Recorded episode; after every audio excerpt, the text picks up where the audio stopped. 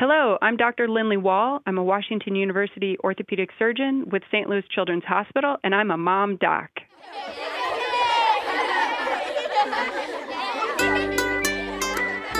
Hey, welcome to Mom Docs, the podcast from St. Louis Children's Hospital. Today we're talking about hand and wrist injuries and how they're treated. Dr. Wall, it's a pleasure to have you with us today. Tell us about some of the conditions that you treat at St. Louis Children's Hospital. What are some of the most common sports injuries of the hand and wrist that you see? You know, we see a wide range, as you can imagine, from really little kids to teenagers. So the conditions that affect them do range dramatically. Our little kids come in, a lot of fingertip injuries, a lot of balls being thrown, causing little finger fractures and thumb injuries. And then as our kids get older, it kind of ranges. There's currently, as you can imagine, in the summertime, we see a lot of trampoline injuries.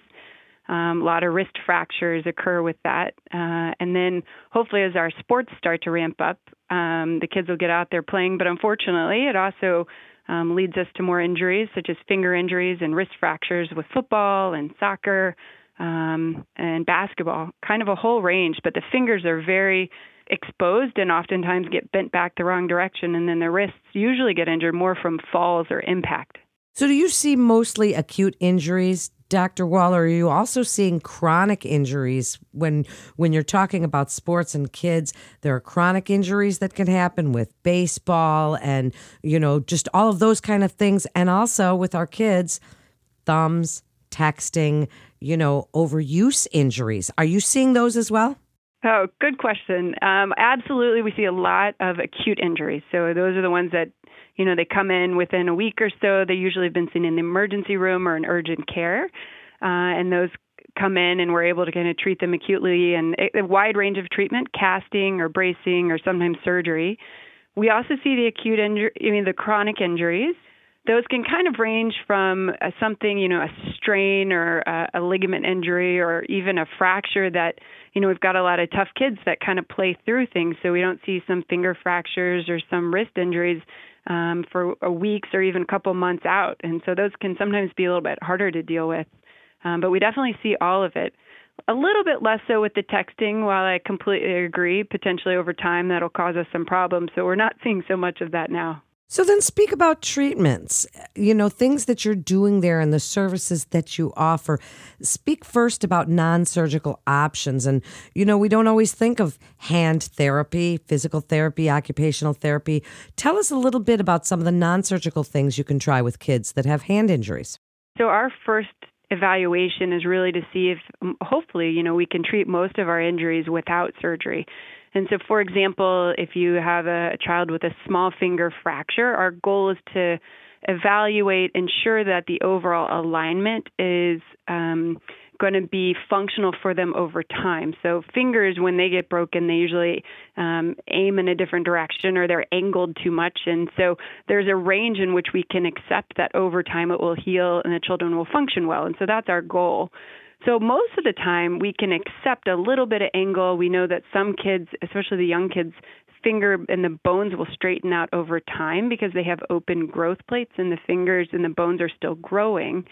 And so we can treat them in a cast easily or even in a brace. And I have fantastic hand therapists that work with me, and they are really good at making smaller braces and even braces that kids can swim in. And so that's become very helpful, especially in the summertime. If you have a finger fracture, say we do a couple weeks in a cast, it has enough healing, so it's stable, then we can kind of transition into a removable brace, which will allow them to swim, but they can come out for showering and they could come out to start working on motion so they don't get stiff.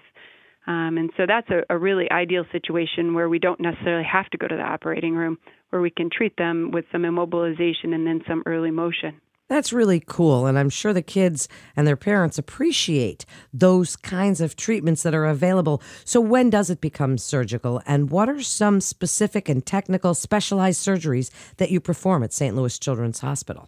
Yeah, for a lot of our finger fractures and our wrist fractures, you know, sometimes the overall alignment, the bone is just out of place too much. That will, while we know it will heal, oftentimes it's just not in the right spot. So we, while sometimes some of the alignment can be realigned in an emergency room, sometimes We don't get kids into the emergency room. They're being avoided a little bit more with our current pandemic. And then even sometimes when we get the bone aligned in the emergency room, it displaces again. And so that's a good reason to follow up with an orthopedic surgeon to make sure we maintain alignment. But if we don't, we have really good ways to take care of it. So what we usually do is in the operating room when the children are comfortable, they're asleep, they're not having pain, we can realign the bone. We use an intraoperative X-ray machine. And for most of the time, we can use little wires or nails that can go and hold the bones in place while they're healing, and then we can remove them later. Sometimes we have to do a little bit more. We use plates and screws if we need to hold and fix the bone sort of inside. It kind of depends on the fracture, the injury type. But all of those, if we get things lined up, kids usually do pretty well. Like you said, you'd mentioned before, we always like to engage therapy to get motion back afterwards. But I think St. Louis Children's Hospital is really good. I think we have a really good team to help kids go through this process. So, seeing me in the office, I meet them. Then we go to the operating room. We meet the nurses in the preoperative area. They're very good at helping kids kind of work through. A lot of kids have anxiety with that, which is absolutely normal and natural. But they're really good at helping them to be comfortable, talking them through the anesthesia part of it. And then, going back to the operating room and getting the anesthesia and going through the surgery and then waking up. And it's such a supportive environment for the family and the kids that it's usually very, very rewarding, and kids do really well. So it's a good team. Well, thank you for telling us about your team. Before we wrap up, what's the best way? Give us some prevention advice, Dr. Wall, to protect our kids' hands and wrists while they're playing sports. Tell us, are we wearing braces? Is there, you think of helmets for concussion and shoulder pads and throwing limits for shoulders, but we don't always think of things that protect our children's hands and wrists. Tell us what's going on. Yeah, absolutely. And I think you're right. I think prevention is absolutely the way to think about injuries. I think one thing, you can't put braces on all the fingers. We can't keep it from happening all the time. I think part of it is just making children aware of what they're doing, being prepared for sports, being strong enough, and, trying to work on coordination. So practice is always important. I don't brace kids, wrist braces for playing soccer to try to prevent things, but, just being aware, I think things like not playing on wet fields, or I think right now what I'm seeing is very popular is putting the wet hose on a trampoline. So that makes it incredibly slick, higher risk of injury, not having the nets on a trampoline, things like that, jumping out of swings or jumping off trampolines or off the monkey bars. Kids are going to be kids. They're going to want to have fun, but trying to do some of the smarter moves when they're playing can be a good thing. It certainly can be. And do you have some best advice, final thoughts that you'd like to leave parents with about kids and hand injuries? Yeah, I think, I see a lot of families who feel guilty when they come in. They think that the finger's just a sprain or just a wrist sprain. And I'd say that's very common. Don't feel that. I mean, as a parent, you feel guilt. But I think, if you have any worries, if the fingers are staying swollen longer, kids are really tender, come in and be evaluated. It's always good peace of mind to make sure you're fully evaluated, make sure that there isn't a missed fracture that, a couple months down the line, we're getting evaluated, always harder to take care of later. But, we are available. We typically see kids within 24 hours, 48 hours of calling. So we are available to help kind of work through things, do an X-ray and do a full evaluation. So I think getting it checked out, make sure you have peace of mind is always a good approach. Thank you so much, Dr. Wall. What a great segment. Such great usable information for parents.